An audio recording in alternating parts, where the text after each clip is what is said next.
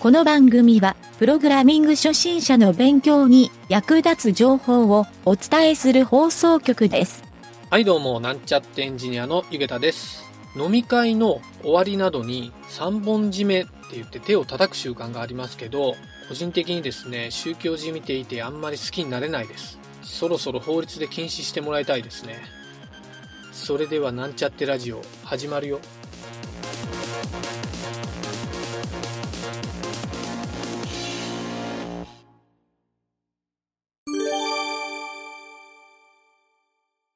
はい、それではプログラミングレッスンの CSS 編に行きたいと思います。今回はですね、えーちょっとリファレンス系ではなくて、知っておくと便利な設定集というのを3つほどお届けしたいなと思います。はい、これは CSS を書く上で、僕がちょっと気にしている点を3つほど紹介したいなと思って、今回は、えーそのコーナーにしてみました。はい。えー便利な設定集一つ目。一つ目はですね、これは CSS を勉強すると結構いろんなサイトにも書いてあるんですけど、最初の頃僕も結構ここで悩んだこともあったので、これを紹介しておきたいんですが、HTML とボディタグ、この二つにですね、必ずハイトの100%を設定しておくと。これは実はあの、この高さの扱いって HTML はコントロールしづらいっていう欠点があるんですね。はい。CSS の3になっても、実はこのバージョンでも便利になったとは言われつつ、この点は改善されてなくてですね、HTML とボディはですね、デフォルト値が、まあ、オートの設定のままなんですけど、要するに高さの値を持たないんですね。でそうした場合に、その固要素に当たる部分、まあ、一般的な表示される側のタグなんですけど、そのタグがですね、えーパーセンテージで表示しようとすると、全部親要素が実際の値を持たないので、オートになっていると、値の引き継ぎがなくて、えー0ピクセルっていうのがデフォルトになってしまうんですね。はい。なので、必ずここにですね、100%をセットしておくと、比較的トラブルが少ないと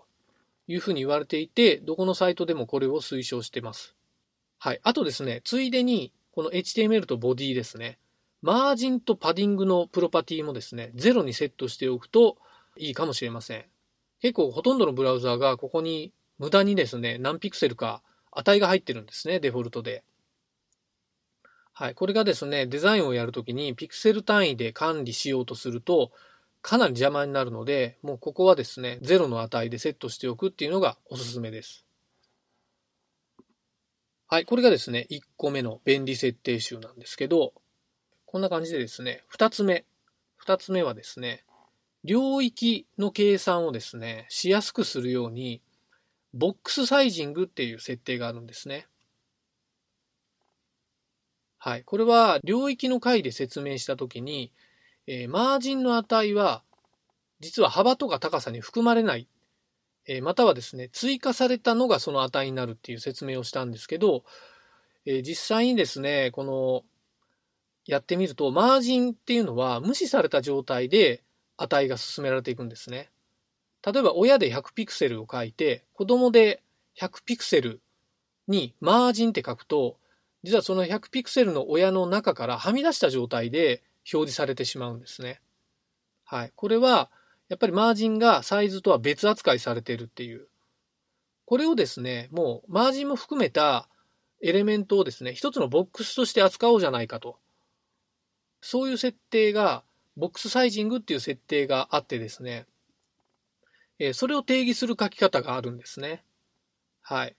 ちょっと書き方を言っておくと、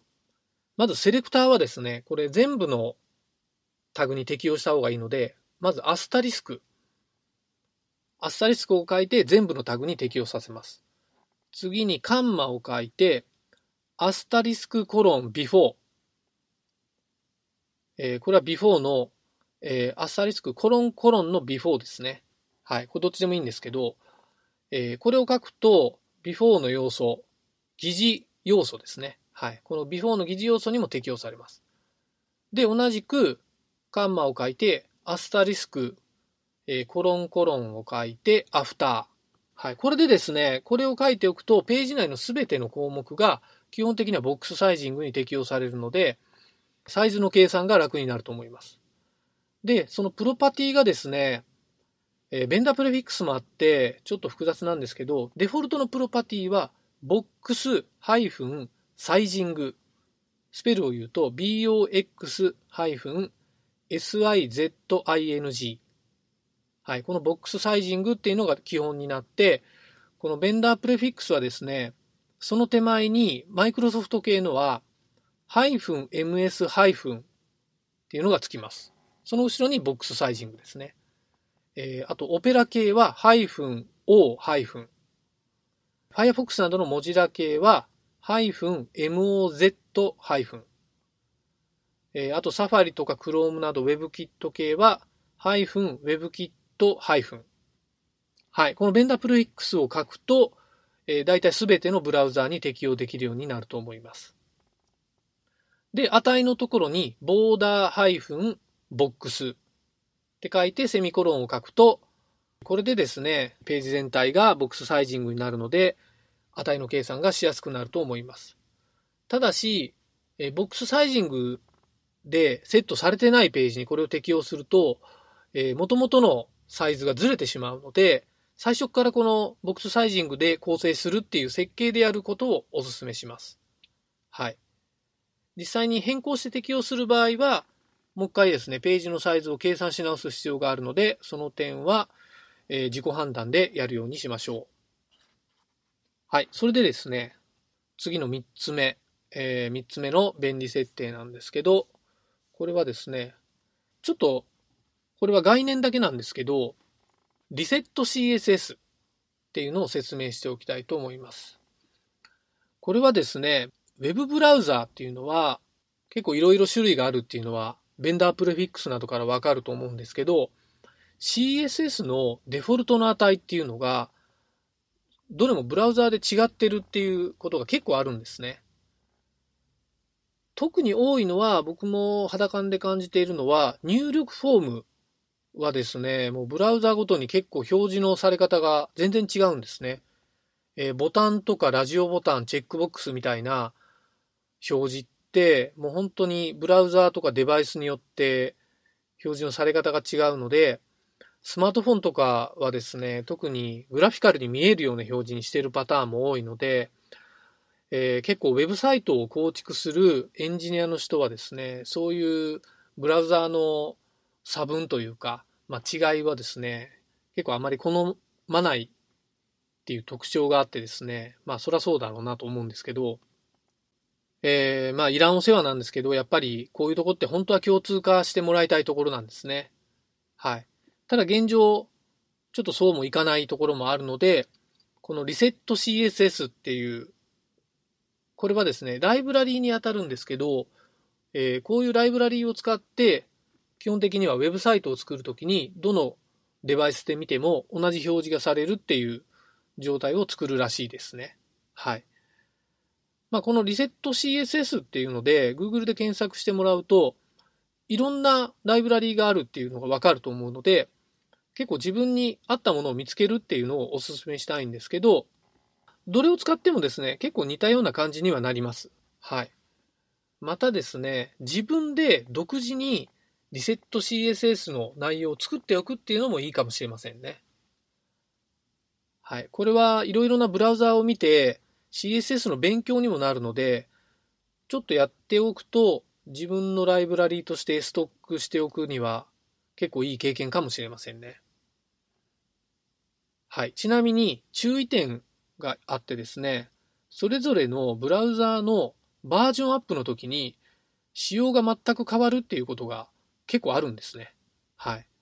その場合にやっぱりえー、自分で作ったものだと自分でメンテナンスをしていかないといけないんですけど、ライブラリーを使うとある程度そのライブラリーでバージョンアップを重ねてくれるので便利かなっていうところは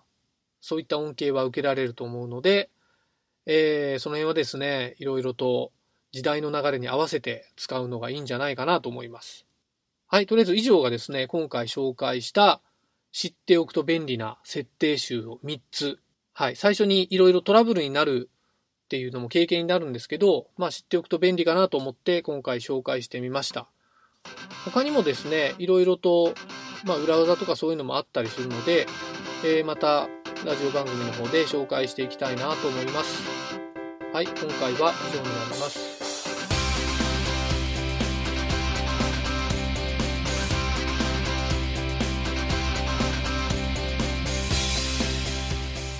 番組内容でボックスサイジングがマージンに対して有効という内容をお伝えしましたがパディングの間違いでした。マージンに対してはボックスサイジングは適用されずパディングとボーダーに対して有効というふうに訂正いたします。